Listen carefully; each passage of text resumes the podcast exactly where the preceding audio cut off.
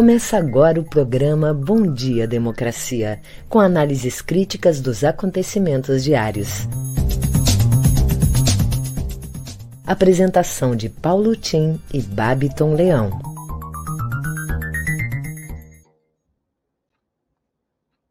Bom dia, democracia! Bom dia, democratas de todos os quadrantes do Brasil. Bom dia, internautas que nos seguem nesse programa, caros convidados, colegas de trabalho. Nem vou falar, mas continuamos esperando o tal de impeachment que parece que vai acabar não saindo. Uma pena.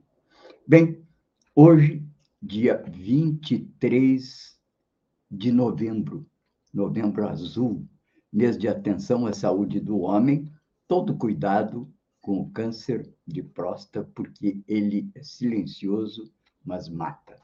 Consulte um médico. Hoje é também o Dia Nacional de Combate ao Câncer Infantil. Também enfermidade comovente quando a gente vê crianças desses hospitais padecendo dessa enfermidade. Bem, vamos a um assunto que está me preocupando nova onda do Covid preocupa a Europa. Áustria, depois de obrigar a vacinação, decreta novo lockdown e a população civil reage às medidas, reeditando o que vinha ocorrendo em outras cidades, tanto da Europa como também fora da Europa. Importante registrar que nem todos os negacionistas contra a vacina são fascistas ou de extrema direita. O senso crítico a várias dimensões de uma modernidade que não resolve os problemas do conjunto da população e do mundo, sobretudo a reação à denominada Big Pharma, a Big Tech e a empresas de processamento de alimentos, processamento e comercialização, aliado a um estilo de vida que se diz New Age, né? Com forte influência oriental e, não raro, recurso ao pensamento mágico, os astros, as estrelas. Bom, tudo isso gerou no mundo ocidental uma certa prevenção às vacinas, e até alguns remédios e até a tratamentos médicos. E isso está vindo à tona agora. Há que saber tratar e lidar com essa reação. Esse é um artigo hoje que aparece no Correio da Cidadania, que eu sugiro, Os Negacionistas da Terra Finita. Aqui no Brasil, essa tendência contra a vacina é muito menor, no contexto da população extremamente pobre, com falta de comentos. Vi, aliás, a redação do último tema do Enem, não é? A carteirinha de vacinação, pasmem, é um verdadeiro atestado de cidadania, uma, algumas vezes serve até de documento. O Brasil, a população adulta, já 80% dela já está com esquema vacinal completo contra o Covid, felizmente. E os outros lugares onde a pandemia graça, ela graça entre os não vacinados. Ponto para a ciência e contra essa ideia mágica de supor que nós vamos, cânticos como orações, vamos conseguir superar o problema dessa pandemia. Bem, queria chamar a atenção também que o outro problema, né, que vem ocorrendo entre nós, né, que são essas discussões que estão levando a um, uma verdadeira perplexidade sobre o exame do Enem, né? Porque, apesar de tudo, realizou-se com um número pequeno de pessoas que participaram, menor da história, e teve uma abstenção incomum. Mas isso significa menos jovens necessitados com acesso à educação. Bom, e trago aqui duas notícias de última hora para que vocês acompanhem. Né? Publicado no Brasil de Fato, estudo na segunda-feira, ontem, Lula venceria os quatro principais cenários estimulados pela pesquisa Paraná no primeiro turno.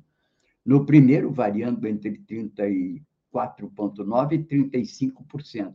Bolsonaro ficando com 29% e 30%. O mesmo acontece na pesquisa, que é a pesquisa do Poder Data, que também apresenta Lula com uma farta e folgada vantagem sobre Bolsonaro, Dória, Leite e etc. No Datafolha, Lula também mantém uma distância de 25 pontos percentuais para Bolsonaro no segundo turno. Isso significa, portanto, que vai se confirmando o favoritismo do presidente Lula. Bem, aí uma uma última observação sobre isso, né? Pesquisas, claro que funcionam. No Chile agora, inclusive, elas até que acertaram bastante, porque elas já vinham demonstrando essa vantagem do candidato de extrema direita. As pesquisas são pesquisas e ainda há muito tempo. É cedo para se dizer como será o cenário eleitoral daqui a um ano. Bem, vamos então às manchetes do dia com o Babiton. Bom dia, Babiton. Bom dia, democracia. Bom dia, Paulo Tim. E bom dia para toda a nossa audiência. Então, eu trago agora algumas das principais manchetes do dia, iniciando pelo G1. O Brasil registrou 120 mortes por Covid-19 nas últimas 24 horas, totalizando 612.842 óbitos desde o início da pandemia. PSDB diz que concluirá até domingo prévias para a escolha de candidato a presidente. Touro Dourado foi instalado sem aval de órgão da Prefeitura de São Paulo. O governo ainda não tem fonte de recursos para criar Auxílio Brasil permanente de 400 reais, diz secretário da Economia. Pfizer diz que vacina dá proteção de longo prazo a adolescentes. Ministro do STF suspende quebra de sigilo de Bolsonaro, aprovada na CPI. Na CNN Brasil, Aécio Neves rebate Arthur Virgílio e chama de laranja de Dória. No Estadão, maioria dos ministros do STF permite que governo amplie Auxílio Brasil em ano eleitoral. Folha de São Paulo. Brasil precisa comprar mais de 220 milhões de doses para garantir vacinação em 2022. Incerteza sobre PEC dos precatórios faz Bolsa renovar pior marca do ano. Jornal Brasil de Fato. O país tem 4 milhões de pessoas trans e não binárias, revela estudo da Unesp, inédito no Brasil. Medida do Ibama permitiu a madeireiras exportar 100 mil toneladas de madeiras da Amazônia.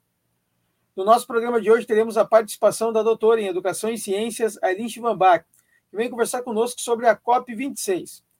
O editor, a editora-chefe do Jornal Brasil de Fato, RS, a Kátia Marco que vem aqui conversar conosco, trazendo, na verdade, as notícias do jornal no dia de hoje e dessa semana também. E o ator e produtor Rodrigo Marques, que vem batendo um papo conosco sobre o teatro nas escolas. Em seguida, eu volto com as notícias locais. É com você, Paulo Tim. Ok, muito obrigado, Babton. Mas que coisa, né? Essa confusão nos tucanos, no PSDB, o que era para ser uma grande festa de retomada do protagonismo desse partido virou um barraco geral, né? Todo mundo se xingando, uma verdadeira briga de comadre, né? Na feira, que coisa horrorosa, né? Aliás, queria chamar a atenção uma coisa que ninguém está se dando conta. Claro que essa figura do Moro é uma figura, para nós todos progressistas, uma figura, eu diria até abjeta. Às vezes, até a gente fica com uma ideia que era melhor ter um partido com uma direita eh, civilizada, como o PSDB, Fernando Henrique, Tasso Gereissati, a essa, esse conglomerado liderado por um juiz que se prestou a um trabalho infame, que foi de interferir no processo político eleitoral brasileiro. Agora, é interessante perceber o seguinte: nessa última pesquisa do Paraná, o Moro está se firmando como um candidato com mais peso na dita terceira via.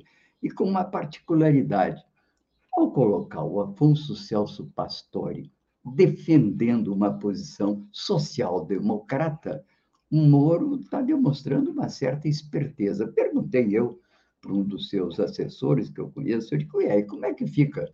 Vocês que são tão liberais agora, com um, um guru que é social-democrata, admirador do modelo escandinavo. Ele diz, não, agora estamos vivendo um momento de liberalismo pragmático. Isso significa que os tucanos, com a sua insistência nessa visão neoliberal tradicional, vão ficar à direita do Moro. E isso é mais um fator de esfacelamento desse partido no cenário eh, nacional. Enfim, eu posso aqui estar fazendo conjecturas um pouco apressadas, mas é para chamar atenção desse fato de que a candidatura do Moro pode vir a se viabilizar por cima, inclusive, de um candidato tucano. Bem, aqui estamos abrindo o nosso, como fazemos todo dia, o nosso Bom Dia Democracia, que é uma parceria do Comitê em Defesa da Democracia, Jornal Brasil de Fato, Rede Soberania, Rádio Ferrabras, Portal Litoral Norte, Jornal Coletivo, e temos o apoio da CUT Rio Grande do Sul, a Durgues Sindical e Cressol. Somos aqui uma espécie de contraponto à grande mídia, à big mídia corporativa, né? já que eu falei em big tech antes e big pharma, na defesa, basicamente, da democratização da informação, que consiste nisso, em trazer à opinião pública ideias, análises, fatos, opiniões que correspondam a todo o espectro ideológico brasileiro. Bem, eu sou Paulo Tim, eu registro todas as dicções aqui trazidas no meu Facebook, na fanpage, com os respectivos links para aqueles que queiram ler um pouco mais sobre aqui as matérias levantadas. E todo o pessoal do comitê, quem queira, recebe também uma newsletter, que é a tradução escrita desse nosso programa Bom Dia Democracia. Fiquem, portanto, conosco. E eu aproveito para trazer aqui, também complementando as principais notícias do dia, as capas dos principais jornais. Capa de Globo. Impasse na crise, aprofunda crise no PSDB. Estado de São Paulo. Relator do Auxílio Brasil prevê reajuste anual. E capa da Folha de São Paulo. Moradores acham oito corpos em favela depois de ação policial. É lamentável essa, essa, essa permanência da violência policial, principalmente no Rio de Janeiro. Dizem eles que avisaram o Ministério Público obedecendo a determinação do Supremo. Avisaram no meio da noite, quando já estavam praticamente em ação. Portanto, é preocupante essa, esse despreparo da polícia do Rio de Janeiro para enfrentar um problema que é gravíssimo quando aquela cidade vai se tornando cada vez mais um palco do necro-estado, que, é um, que é, um, é um exemplo que mostra no mundo inteiro de como não se deve conduzir uma cidade como o Rio. Bem, sobre os podcasts, o podcast da Globo hoje trata das prévias frustradas e do apagão tucano. Já falamos bastante sobre isso, nem vou insistir. É o congressamento que virou barraco, né? O café da manhã do grupo Folha UOL trata de um assunto que eu considero importante, não é? Diz o crescimento da ultradireita na América Latina. No Chile, candidato que elogia a ditadura de Pinochet, chegou ao segundo turno. Não é só na América Latina que está crescendo a ultradireita. Um relatório que ontem aqui nós comentamos mostra que a democracia vem claudicando no mundo. E vem claudicando em razão da incapacidade do mundo ocidental de responder dinamicamente aos problemas da tecnologia, da, problemas das aglomerações em grandes metrópoles, da inserção de camadas e etnias de migrantes dentro dos seus sistemas sociais e econômicos. E é claro que isso leva à frustração.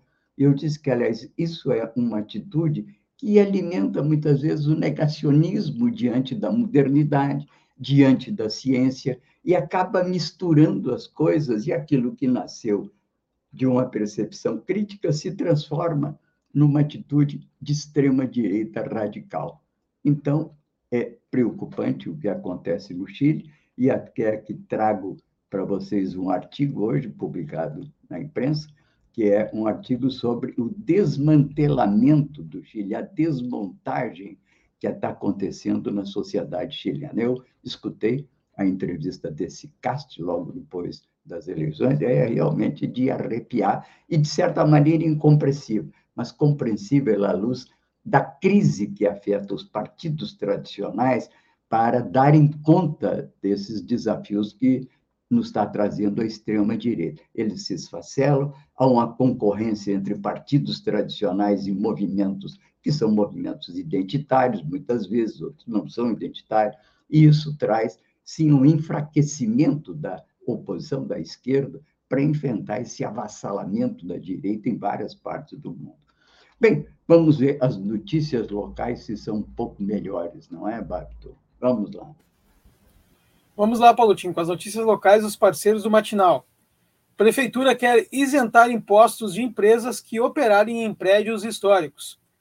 Dentro do plano de revitalização do Centro Histórico de Porto Alegre, a Prefeitura protocolou na Câmara o projeto que cria o polo histórico, cultural, turístico, gastronômico e de lazer do Centro Histórico. A proposta isenta de impostos municipais todos os imóveis construídos até 1960, se os donos os revitalizarem e colocarem neles alguma atração turística, cultural ou gastronômica temática previamente listada.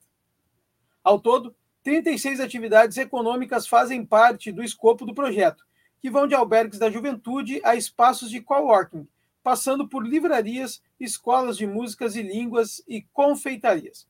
O executivo deixou aberta a possibilidade de aumentar o rol de atividades a receberem o benefício, que inicialmente tem prazo de 15 anos com possibilidade de renovação por mais 15. Famílias aguardam até quatro horas para tirar cartão cidadão em Porto Alegre. O cartão cidadão criado pelo governo do estado para devolver parte do ICMS virou motivo de martírio para algumas famílias em situação de vulnerabilidade. Algumas pessoas têm aguardado na fila por até quatro horas para pegar o cartão. A cidade de Porto Alegre tem o maior número de beneficiários, 53 mil, e registrou grande procura ontem. As entregas começaram junto ao ginásio de Gantinho e, por conta da demanda, a espera foi ao ar livre, em um dia de forte calor. Há casos de pessoas que precisaram gastar quatro passagens para se deslocar até a Avenida Padre Cacique. Conforme a Secretaria da Fazenda, foram designados 70 servidores para o atendimento. Leonardo Lamatia será o presidente da OEB, OAB-RS. Com cerca de 70% dos votos válidos, Leonardo Lamatia, da chapa OAB, foi eleito o novo presidente da OAB-RS no período de 2022-2024, em eleição realizada ontem. A chapa Somos Todos OAB muda OAB-RS, que ficou em segundo lugar com 29,24% dos votos, chegou a ingressar com uma liminar na noite anterior à votação, pedindo adiamento do pleito por não ter tido acesso ao código-fonte da votação eletrônica. O pedido foi indeferido. A bandeira de Lamátia, que é irmão do ex-presidente da OAB-RS, Cláudio Lamátia, será reverter a crise na advocacia por conta da pandemia, além de combater a ineficiência do judiciário. Em seguida, eu volto com os convidados e também trazendo a programação da rede. É com você, Paulo Tim. Ok, muito obrigado, Babton. É, precisamos aí do nosso Mário, né? nosso querido Mário, para fazer uma avaliação disso, da, dessas eleições da OAB, o que, que significa e quais são as repercussões disso.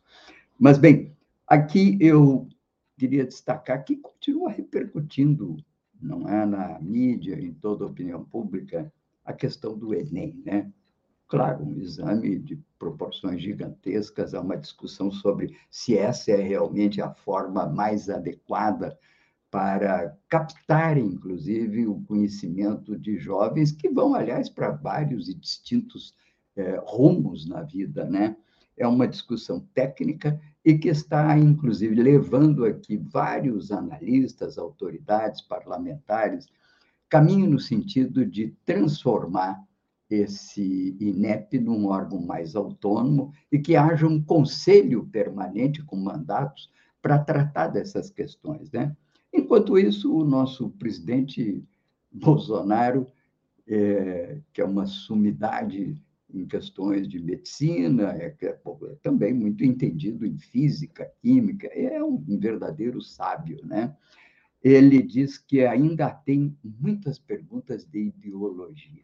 Eu me pergunto se ele tem ideia o que, que significa ideologia. É claro que a expressão ideologia tem uma origem até na esquerda, no sentido de ser a falsa consciência que cimenta e sustenta uma visão de dominação no mundo. Né? Essa é uma versão que ainda tem grande lastro, sobretudo na esquerda. De uma maneira mais geral, porém, a ideologia é tomada como um sistema de ideias, e o ideólogo é aquele que defende essas ideias. Agora, entre defender certas ideias e tornar-se um adepto sectário dessas ideias, aí é que a coisa vai ficando complicada. E, no caso, quem é um adepto fervoroso e sectário de ideias é o presidente Bolsonaro, porque ele acha que as suas ideias são as únicas que existem no mundo, não admite concorrência de ideias. Para ele, tudo que não são as suas ideias, portanto, a sua ideologia, ele chama de ideologia. Lamentável. Realmente é uma verdadeira incapacidade de entender o nível do debate hoje. A propósito disso, Mário Prata, que é um irreverente escritor, jornalista e cronista mineiro, diz ele hoje no Brasil de Fato. Bolsonaro passará para a história como um coitado enfesado. Também acho. Vamos então ver com Babiton quem é o nosso primeiro convidado de hoje. Babiton, é contigo. Bom, Paulo Tinho, hoje temos o prazer de receber aqui no Bom Dia Democracia o ator e produtor Rodrigo Marques. Seja bem-vindo ao nosso programa, Rodrigo. Acho que estamos com problemas técnicos no sinal do Rodrigo. O sinal está travado. Se o Rodrigo estiver nos ouvindo, peço que uh, renove o link, saia da sala e volte. E aí a gente tenta mais uma vez a conversa. Por enquanto, Paulo Tim, volto contigo. Assim que o Rodrigo conseguir estabelecer okay. o sinal, eu estou aqui. Bem, enquanto o nosso Bolsonaro, então, fica lá, não é falando mal do Enem e do INEP, que é lamentável, isso é uma conquista institucional brasileira. O ministro da, do Meio Ambiente, ele, enfim, admitiu que o desmatamento da Amazônia é inaceitável e diz que vai ampliar as operações, a Operação Guardiões. Eu achava que era mais Guardiões, mas Guardiões da Amazônia. Mas com legislação, recursos, instituições debilitadas, ele não vai poder fazer muita coisa continua apostando no apoio de órgãos de segurança, inclusive exército, para as operações. É um outro erro. Quem tem que cuidar da Amazônia são os órgãos ambientais, IBAMA e CMBio. Como erra também em dizer que nossa emissão de carbono derivada do desdatamento seja insignificante nas mudanças climáticas. Ministro, maneira, né, ministro? Bem, vamos lá então, Barton. Nosso convidado já está a postos na tela. Está sim, Paulotinho. Vamos receber então Rodrigo Marques, ator e produtor. Bom dia, Rodrigo. Seja bem-vindo ao nosso programa.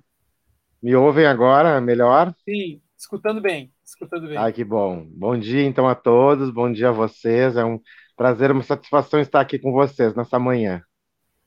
A gente que agradece. Bom, Rodrigo vem conversar um pouco conosco sobre o teatro nas escolas, Rodrigo. Até que é um projeto da emenda do ex-vereador Adeliciel, que é nosso companheiro aqui, né? A gente uhum. queria que você uhum. explicasse um pouco esse projeto aqui para a nossa audiência. Então, essa emenda, uh, inclusive, no ano passado, quando a gente entrou em contato, eu entrei em contato com a Deli através da, da, da assessoria dele, para a gente fazer uh, um projeto de valorização, né? Da, de, um projeto que levasse o teatro à escola, né? O que a gente tem muito pouco nos últimos governos municipais. Uh, desde o governo, eu acho que primeiro governo Fogaça foi se diminuindo as verbas para as escolas municipais, que elas tinham uma verba para levar o teatro à escola ou qualquer atividade cultural que não fosse teatro. Então, através dessa emenda do Adeli, nós conseguimos, então, uh, fazer esse projeto de valorização do teatro né, nas escolas, uh, em conjunto com a Secretaria Municipal de Educação, que é, um, é uma dobradinha da Secretaria Municipal da Cultura com a Educação. E esse projeto, ele vai acontecer de 22 a 30 de novembro, já está acontecendo, aliás. São sete espetáculos que vão uh, se apresentar em uma escola. Cada projeto se apresenta em uma escola da cidade escolhida, né, através de, um, de, uma, de uma curadoria feita pela SMED. E a apresentação é de manhã e de tarde para toda a comunidade escolar que estiver presente ali. Então, nós temos desde espetáculos que. Um espetáculo muito interessante chamado Histórias Negras uh, para, as, para as crianças. Tem um uh, espetáculo de circo também, tem o Circo Rapadura se apresentando. Então, a gente uh, se pensou em pegar circo, alguns espetáculos que também dança, né? toda uma gama de artes cênicas, e é um projeto, pessoal, que valoriza levar cultura nesse momento que a gente está voltando presencial a essas crianças e a esses professores das comunidades mais periféricas, né? Que ficaram uh, tanto tempo no online, então agora que a gente está podendo, né, com todos os protocolos, fazer esse retorno presencial, uh, estamos muito felizes também de levar a nossa arte às comunidades. É muito importante o projeto, né, Rodrigo? E ele acontece uh, em que momento ele vai acontecer, as datas, os dias? Agora, por exemplo, então ele já começou na, semana, na segunda-feira agora, ele já começou uh, uh, numa escola na, na, comunidade da Restinga, com o espetáculo Histórias Negras para as Crianças de Todas as Cores, né? Amanhã, dia 24, na, vai acontecer na escola da Zona Norte, na escola, uh, deixa eu ver aqui, na escola, vai ser espetáculo Peteca, Peão, Pique Pessoa. Então, cada, cada colégio vai receber uma, uma, uma escola e o pessoal pode acessar na página do Facebook da Coordenação de Artes Cênicas de Porto Alegre. Lá tem toda a programação, tá? E como é voltado mais para o ambiente escolar, as crianças já estão esperando, já está agendado, e já, já há também professoras que nos entram em contato para falar sobre as atividades, né? Que querem fazer. Isso é legal agora, Babilão, porque também volta uh, da, dar suporte pedagógico para as professoras de arte, de literatura, de português, trabalhar sobre o contexto do espetáculo, né, que, que vão, vão assistir, e as crianças também têm um momento de aprendizagem através do teatro, o que é muito importante pedagogicamente também. Perfeito. E a possibilidade do projeto seguir acontecendo nos próximos anos, ela. Olha, ela há uma existe? conversa Olha, há uma conversa inicial. Agora, tá, como é a primeira edição, a gente está vendo uh, como é que vai, vai acontecer né, na prática essa, essa, essa logística toda, mas há uma intenção, sim, de que ele aconteça. Ele agora, a gente tem que agradecer muito ao vereador Adelicel, ao ex-vereador Adelicel, né, por essa emenda, por esse, esse valor, esse dinheiro que possibilitou essas são sete espetáculos, né, que esses sete espetáculos pudessem ir para as escolas, Uh, e já há uma, uma, uma intenção da secretaria de isso continuar no que vem, mas é a intenção, ainda não há nada concreto, né? Mas a gente vai, eu como artista, produtor também de, de um espetáculo que está participando, a gente vai em cima para que isso torne-se realidade. Perfeito, Rodrigo. A gente agradece aqui. O nosso tempo é curto, né? É um assunto claro. muito interessante e óbvio. A gente queria poder uh, explanar mais, mas estamos de portas abertas e aguardamos para uma próxima participação. Parabéns pelo projeto. Muito obrigado. Até mais e bom dia a todos. Até mais. Um ótimo dia, Rodrigo. Volto com você, Paulo Tim. Ok. Muito obrigado, Babi. Então, eu vou aproveitar esses minutinhos antes de chamarmos nosso outro convidado sobre essa questão que é o crescimento da extrema-direita no mundo e uma certa incapacidade da democracia responder a isso, né?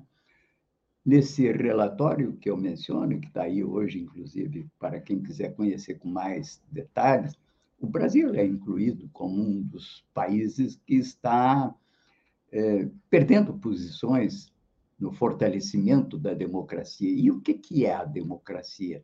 A democracia ela se traduz pela consolidação e fortalecimento de direitos Até o século XIX, as pessoas que eram membros de uma comunidade qualquer, perante o Estado, tinham deveres. No século XX, consolidou-se a ideia de que elas devem ter, obrigatoriamente, também direitos.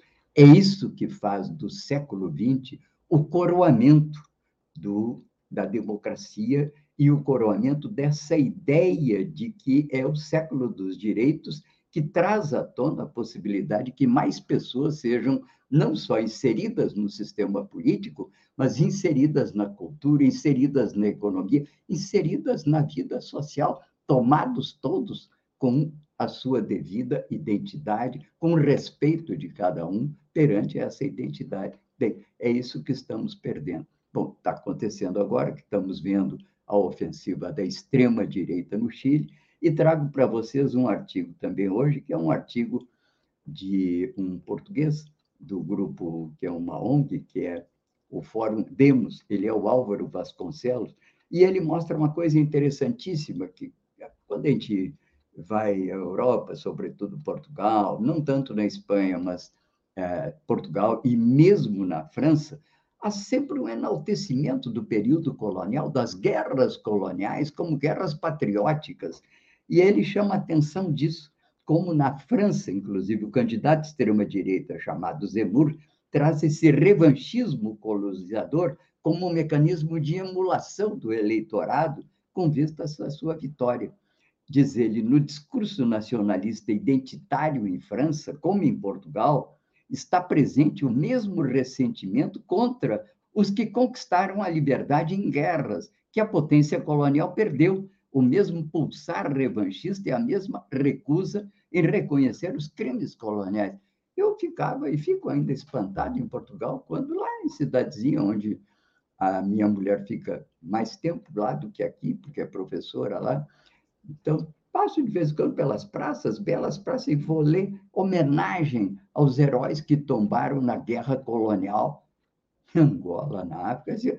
Os países que eram metrópoles coloniais e aí tem razão o Álvaro Vasconcelos, tem que fazer um exercício de fazer uma autocrítica disso e botar abaixo esses monumentos. Mande para o museu, faz parte da história, mas não pode fazer parte do culto ao heroísmo e ao patriotismo. Isso não. Bem, vamos então, Babiton, contigo aí a bola. Vamos receber agora, então, Paulo Tia, editora-chefe do Jornal Brasil de Fato, RS, né? A Kátia Marco. Bom dia, Kátia, seja bem-vinda. Bom dia, Babton. Bom dia, Paulo Tim. Prazer estar aqui de novo com vocês. Vamos então, lá, Babton. É Obrigada. É, antes de entrar nas notícias aqui do Brasil de Fato RS, né, e, e trazendo um pouco disso que o Paulo Tim estava né, comentando sobre a democracia, eu queria convidar todos para lerem a matéria de hoje, de capa do Brasil de Fato Nacional, que é uma entrevista com o Douglas Belchior, que ele fala que a novidade para este país são os negros no poder. Né? E, e tem uma, uma, uma coisa que ele fala que é muito interessante, que é os brancos precisam abdicar do seu poder né, para os negros poderem é, ascender, enfim, e ter condições também de chegar ao poder.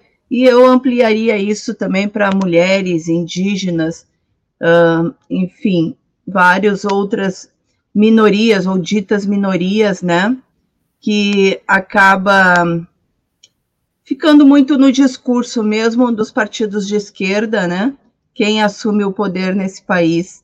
E, e, isso vale não só para os partidos, mas também para os movimentos sindical, popular, enfim. Vindo então para o nosso Rio Grande do Sul, no Brasil de Fato de hoje, nós destacamos, Babito, é, uma matéria do MAB, o Movimentos Atingidos por Barragem, que cobra garantia de direitos na realocação de atingidos pela barragem Lomba do Sabão, são famílias ali da Lomba do Pinheiro, da Vila dos Herdeiros, né, que a Prefeitura de Porto Alegre iniciou na quinta-feira, dia 18, a realocação de atingidos pela barragem Lomba de Sabão. É, as mais de 100 famílias que vivem em área de risco devido à possibilidade de enchentes e rompimento da barragem. Serão reassentadas no conjunto habitacional Irmãos Maristas, na zona norte da capital gaúcha. A Lomba do Sabão, para quem não sabe, é uma barragem localizada no Parque Saint-Hilaire, na divisa de Porto Alegre com o Viamão. Ela foi construída em 1940 para utilização pelo Departamento Municipal de Águas e Esgotos para captação e abastecimento de água na capital gaúcha, em casos de problemas com o abastecimento fornecido pelo Guaíba. Desativada em 2013, está abandonada. Segundo a prefeitura, vai passar por ações de manutenção de toda a sua estrutura, que está comprometida. E assim como a barragem, os moradores, né, também estão abandonados, segundo destaca o movimento dos atingidos por barragem. E aí eles têm uma pauta com uma série de reivindicações, né, para garantir o direito dessas famílias, como o aumento do valor do bônus moradia e pelo fim da demora para repasse do recurso, direito à informação clara e coesa, realização de dias de plantão do DEMAB, fornecimento de cestas de alimentos, enfim, uma série de reivindicações, né, como entrega gratuita de apartamentos para famílias de desempregados em situação de miséria, para garantir, então, é, os direitos e uma vida mais digna para essas famílias que estão sendo realocadas. Também hoje destacamos uma entrevista que uh, fizemos com o escritor Mário Prata. Mário Prata, que estará hoje à noite no Diálogos Contemporâneos, no Teatro São Pedro, a partir das 19 horas. É, é, o título da matéria é Bolsonaro vai passar para a história como um coitado enfesado. Sugiro a todos a leitura da entrevista que está, além de com muito conteúdo, muito engraçada também, falando sobre esse personagem aí da história que vai passar, né? Provavelmente vai para o lixo, o lixo da história. Também destacamos outra entrevista que saiu no 20 de novembro com a filha do Oliveira Silveira, um dos idealizadores do Dia Nacional da Consciência Negra, a Nayara Oliveira. Diz ela, os atos racistas fazem parte da nossa caminhada, mas não podemos abaixar a cabeça. Então, sugiro também a leitura dessa entrevista que traz um pouco da história né, desse homem que é, foi fundamental não só para estabelecer o Dia da Consciência Negra, para fazer esse debate, né? Se manteve muitos anos ali, foi fundador e se manteve no grupo Palmares. E por hoje era isso, Babiton. Também destacar que essa semana teremos, né, no, na, no dia 25, no dia do, uh, pelo fim da, da violência contra a mulher, um ato do levante feminista contra o feminicídio ao meio-dia na frente do Palácio Piratini para marcar a data. E também estaremos junto, né, mesmo, Babiton, no dia 25 às 18 horas, num pool de veículos de comunicação é, é, populares da esquerda, enfim, numa entrevista com o José Dirceu, que estará numa agenda em Porto Alegre, a partir das 18 horas no Armazém do Campo de Porto Alegre, né? Vai ser uh, uma entrevista com é, ao vivo e com transmissão também pelas nossas redes, Brasil de Fato, Rede Soberania, Rede Estação Democracia, Sul 21, O Coletivo e Extra Classe. Perfeito, Kátia. A gente então aguarda, né, no dia 25, uma grande cobertura vai ser bem bacana poder estar junto com todos esses meios. Te agradeço muito a sua participação e aguardo na semana que vem.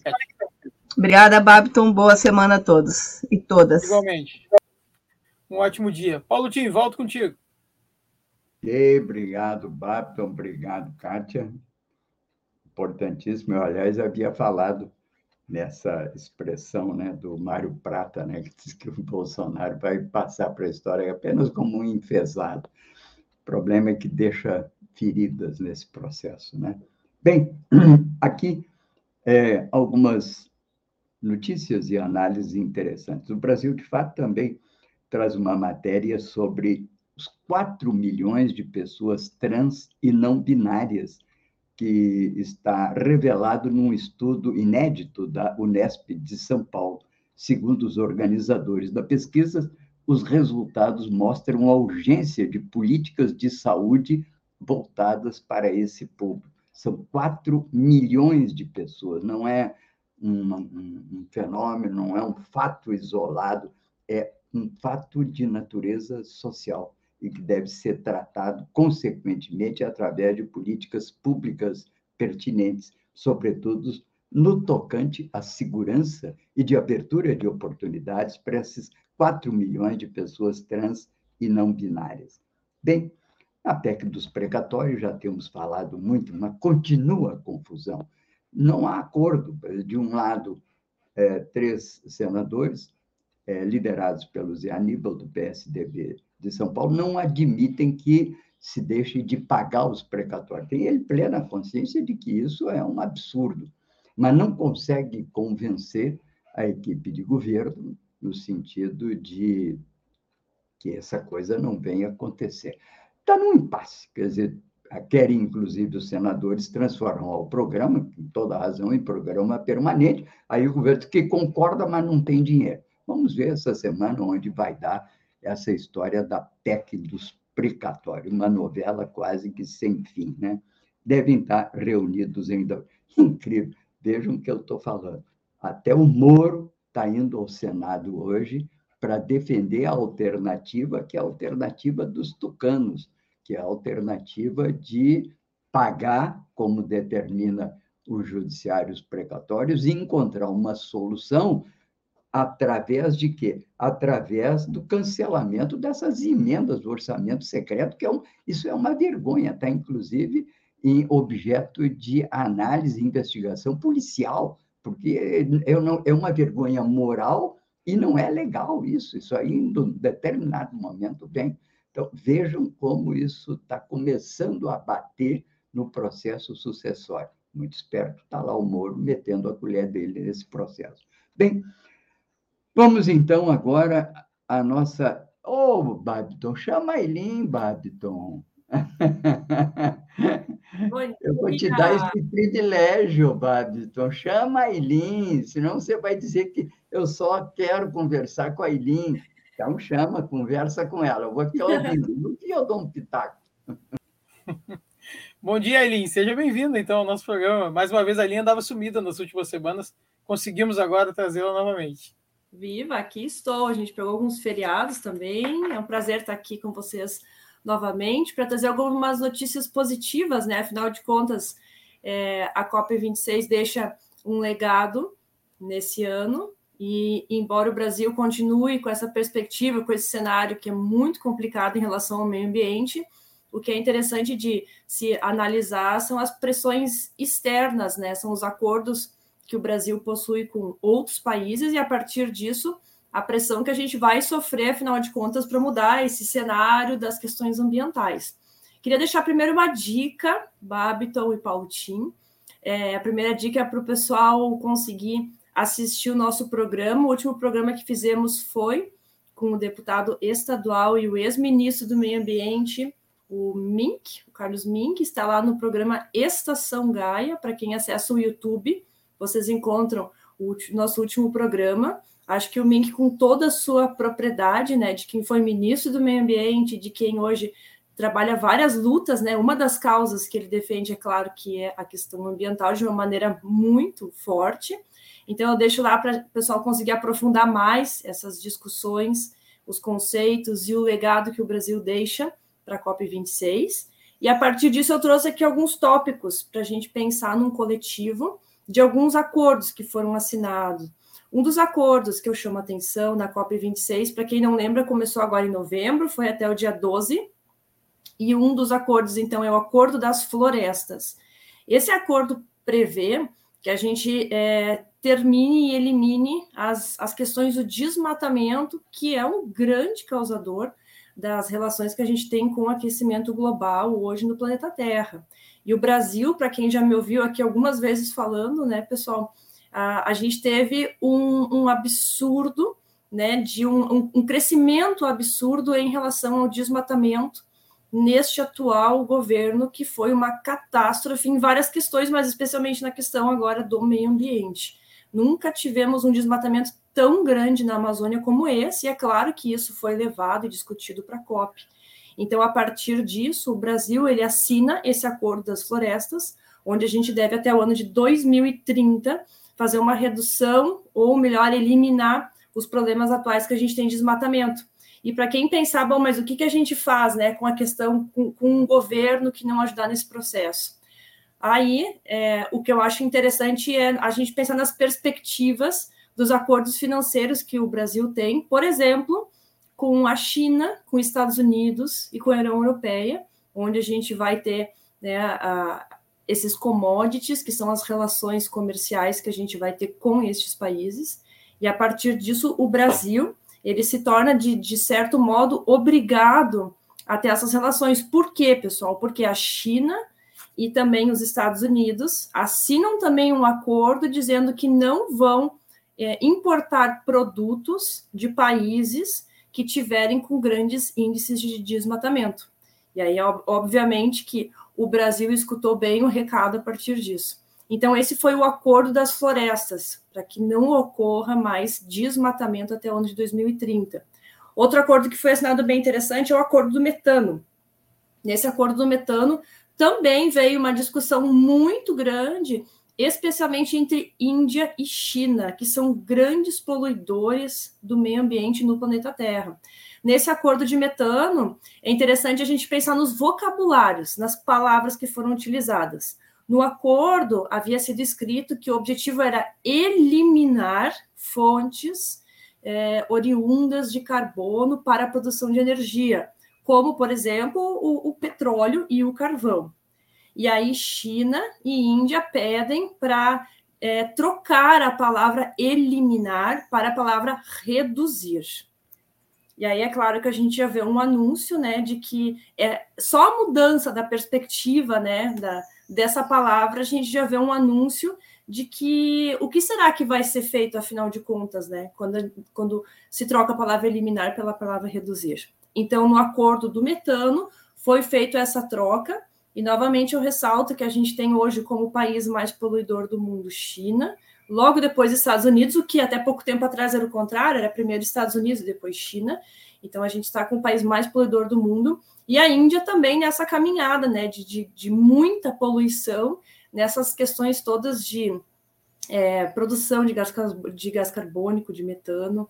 Então, esses são dois acordos que eu colocaria, né, que, que trazem essa discussão, e os países que assinam isso, afinal de contas. Eu acho que o, o Brasil, pela, é, por essa pressão que a gente vai sofrer, sim, dos Estados Unidos, o Joe Biden várias vezes tem se posicionado de maneira a cumprir essa discussão ambiental, e se o Brasil não entrar nessa caminhada, de fato, vai acontecer essa diminuição das importações. União Europeia vem constantemente alertando o Brasil que também vai parar de fazer importações se a gente não cuidar mais do meio ambiente, que não vão mais comprar produtos com algum tipo de origem de desmatamento. E temos aí agora a agenda de 2030, que promete uma grande mudança. Eu só deixo o questionamento que 2030 é um tanto quanto longe, né? A gente está no ano de 2021, me parece que essas, essas metas deveriam ser estabelecidas, sem dúvida, para os próximos cinco anos. Ano que vem, Babiton e Paulo Tinha, a próxima COP vai ser no Egito. Então, vamos ver agora qual vai ser o legado da próxima COP no Egito, na COP 27, e o que virá também para o ano que vem. Né? Que cenário é esse que o Brasil vai apresentar para o ano que vem? Porque esse ano foi realmente muito complicado o cenário que o Brasil apresenta na, na COP26. É, 2030 falta muito ainda, né, Aline? Não podemos esperar Sim. até lá. Aline, a gente fica muito feliz de te tê-la novamente aqui no programa. Esperamos na semana que vem, mais uma vez, na terça-feira, a Aline Van Mas... aqui no Bom Dia Democracia. Então, a gente te deseja um ótimo dia e te espera na semana que vem, Aline. Obrigada, um abraço. Nos vemos semana que vem, sim. Nos vemos semana que vem. Bom, Paulo Tim, vou aproveitar agora para trazer a programação do dia de hoje aqui na Rede, na Rede Estação Democracia, e logo às 14 horas temos o Espaço Plural, debates e entrevistas.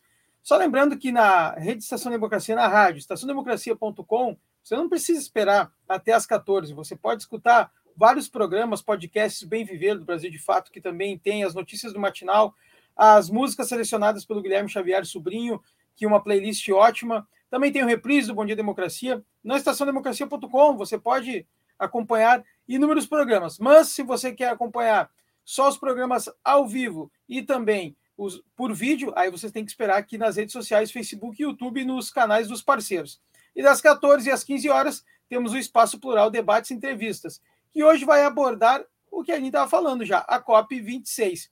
E para esse debate vamos receber a integrante do Engajamundo, Mirela Coelho, o diretor técnico científico da Associação Gaúcha de Proteção ao Ambiente Natural, Francisco Milanes, e também o geógrafo e membro do Núcleo de Cartografia Social da Amazônia e Agroecologia, o Biratã Francisco de Oliveira.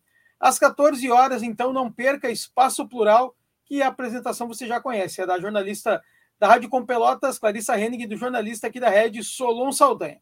E como sempre, nas terças-feiras, às 20 horas, temos também o programa Berimbau Não é Gaita, que é apresentado pelo Meister da Silva, e hoje o Master vai abordar o MST e o combate à fome. Para conversar sobre o assunto, ele vai receber um integrante da direção estadual do MST, o Jerônimo Pereira da Silva. Então, às 20 horas, não perca aqui na rede mais um programa aqui na Rede Estação Democracia. Você fica por dentro de todos os assuntos e você também pode aproveitar e assinar o canal e ativar o sininho e fortalecer cada vez mais essa ideia. A gente conta com isso. Um bom dia, democracia, e volto com você, Paulo Tim. Ok, muito obrigado, Babton, muito obrigado, Aileen também, sempre muito feliz de recebê-la aqui, ela que traz essa visão importantíssima, que é a visão da sustentabilidade a longo prazo para as próximas gerações do nosso desenvolvimento. Muito obrigado mesmo, Aileen. Volto sempre, né? Aliás, você disse que parece que o Brasil andou escutando mesmo alguma coisa lá, porque ontem eu falava isso há pouco, né? O ministro do Meio Ambiente disse que é inaceitável o que está acontecendo na Amazônia e que o ministro Mourão não sabe disso, o vice-presidente Mourão não sabia disso, entende? E procurava, até há poucos dias, procurava ainda conciliar, tentar uma linguagem meio né, tapando o sol com a peneira é inaceitável. Agora, quem diz é o ministro do Meio Ambiente do governo Bolsonaro, o que está acontecendo na Amazônia. E isso tem peso, sim, na emissão de gases, que são gases poluentes e que afetam o clima no resto do mundo. Mas eu vou voltar aqui, já terminando o programa, várias matérias. Uma coisa interessante é, e é uma matéria que hoje aparece aí com muito destaque, né? Que é a questão dos precatórios para o financiamento do Auxílio Brasil. Em primeiro lugar, é mentira do governo que só pode arranjar dinheiro para os que necessitam do Auxílio Brasil se não pagar os precatórios. Isso é conversa para pôr dormir. Pode perfeitamente tirar esse dinheiro dessas emendas parlamentares e, sobretudo, da de relator, que conforme o orçamento secreto, que essas sim são uma vergonha para o parlamento brasileiro e para a vida pública no Brasil. Lá é que está a fonte para isso. E segundo está aí os senadores procurando alternativas e fontes dentro do orçamento para que isso aconteça. Mas, com relação ao Auxílio Brasil, é importante que a gente saiba como é que é dividido o Auxílio Brasil no Brasil. Claro que a maior região que recebe mais Auxílio é, Brasil é a região Nordeste, que tem 50% dos beneficiários. Depois, a região Sudeste, principalmente São Paulo, com 27%. E o estado que mais recebe o Auxílio Brasil, que já vem do, do Bolsa Família, é a Bahia, que tem 1,8 milhões de dependentes, seguido de São Paulo, pela sua condição metropolitana, grande, sobretudo na cidade de São Paulo, com 1,6 milhões de dependentes.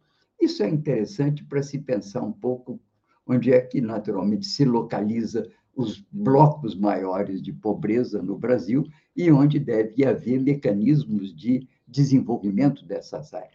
Para isso existe um mecanismo que se chama federalismo, que determina a transferência de recursos, não para o Bolsa Família, transferência de recursos fiscais dos estados que mais que, que, que recolhem mais impostos federais, para que, via transferências, esses recursos vão para o desenvolvimento de áreas mais deprimidas.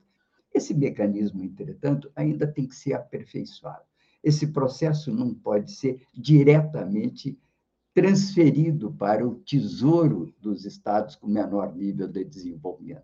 Ele tem que ser mediado por projetos de desenvolvimento que assegurem uma mudança nas condições de vida daquela população, sob pena de nós eternizarmos uma relação de pobreza nessas áreas. Tudo, naturalmente, sem prejuízo da contribuição dos estados mais desenvolvidos. O Rio Grande do Sul, por exemplo, tem uma perda de receita né, fiscal, que corresponde àquilo que a União cobra em impostos no Rio Grande do Sul e aquilo que ela devolve, equivalente mais ou menos a uma dívida pública do Rio Grande do Sul por ano, que é o dinheiro que nós contribuímos para o desenvolvimento norte e nordeste. É um valor, para nós, muito grande, principalmente para estados de renda média, como somos nós, Santa Catarina, Paraná. Né?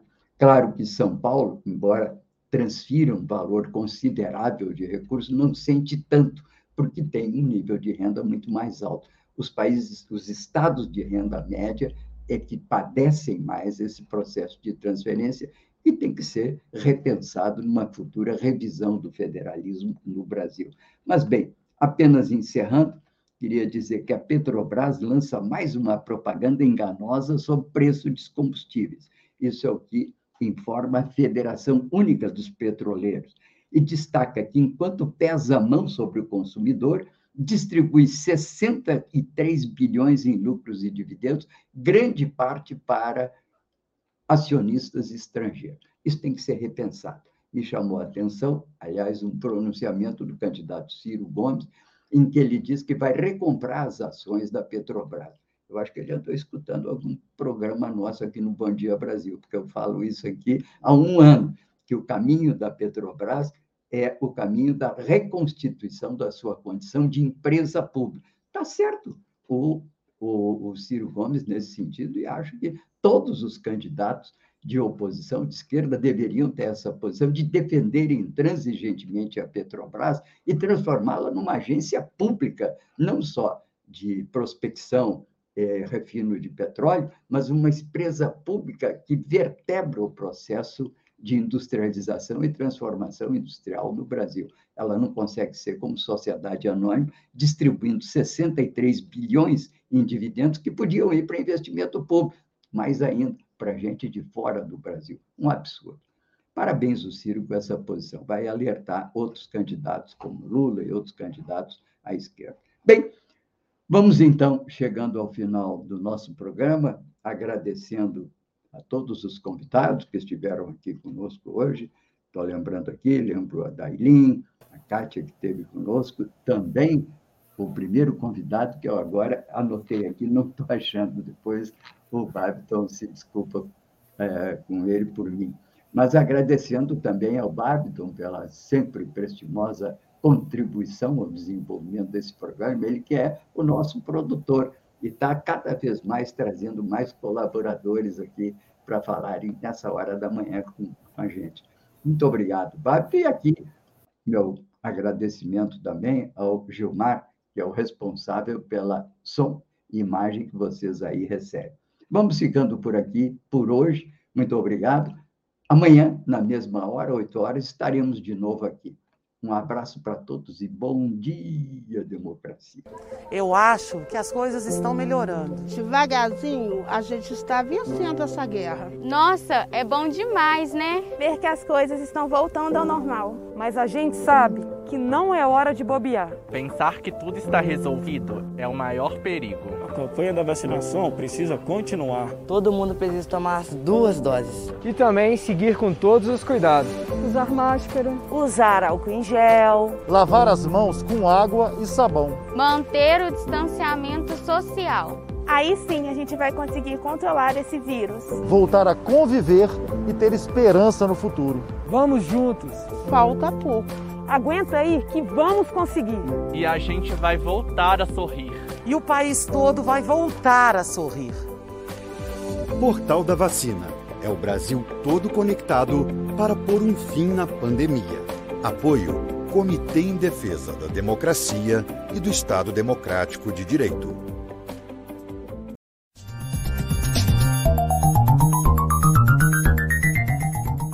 Este foi o programa Bom Dia Democracia.